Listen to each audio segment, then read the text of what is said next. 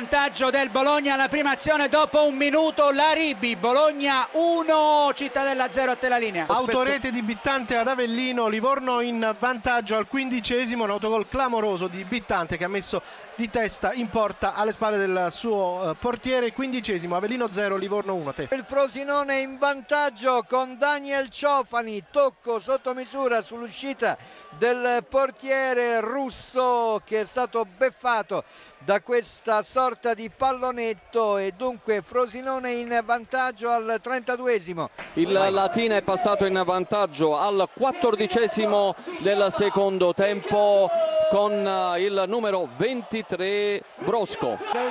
Pareggio dell'Avellino con Castaldo al quindicesimo minuto, Avellino 1, Livorno 1 te. Pareggio di Ronaldo della Provercelli, un gran fendente da fuori in diagonale che ha trafitto il portiere Pigliacelli. Tutto questo al 24esimo, Frosinone 1 e naturalmente la Provercelli che gioca in casa e ha raggiunto il pareggio 1 a te la linea. Gol di Schiavone su calcio di punizione, il Modena si porta in vantaggio, 24esimo della ripresa. Al Braglia, Modena 1, Spezia 0, Granoce 1-2 micidiale del Modena, 2-0 per la formazione di Walter Novellino. Ma interviene lo stadio Renato Curi perché è praticamente quasi tutto pronto per il calcio di rigore in favore della formazione di casa, in favore della capolista. C'è Rodrigo Taddei, l'ex romanista sul dischetto, Taddei dunque contro Michele Arcari, la porta è quella alla nostra destra, la curva è quella che ospita i tifosi del Brescia, c'è la rincorsa di Taddei, la conclusione,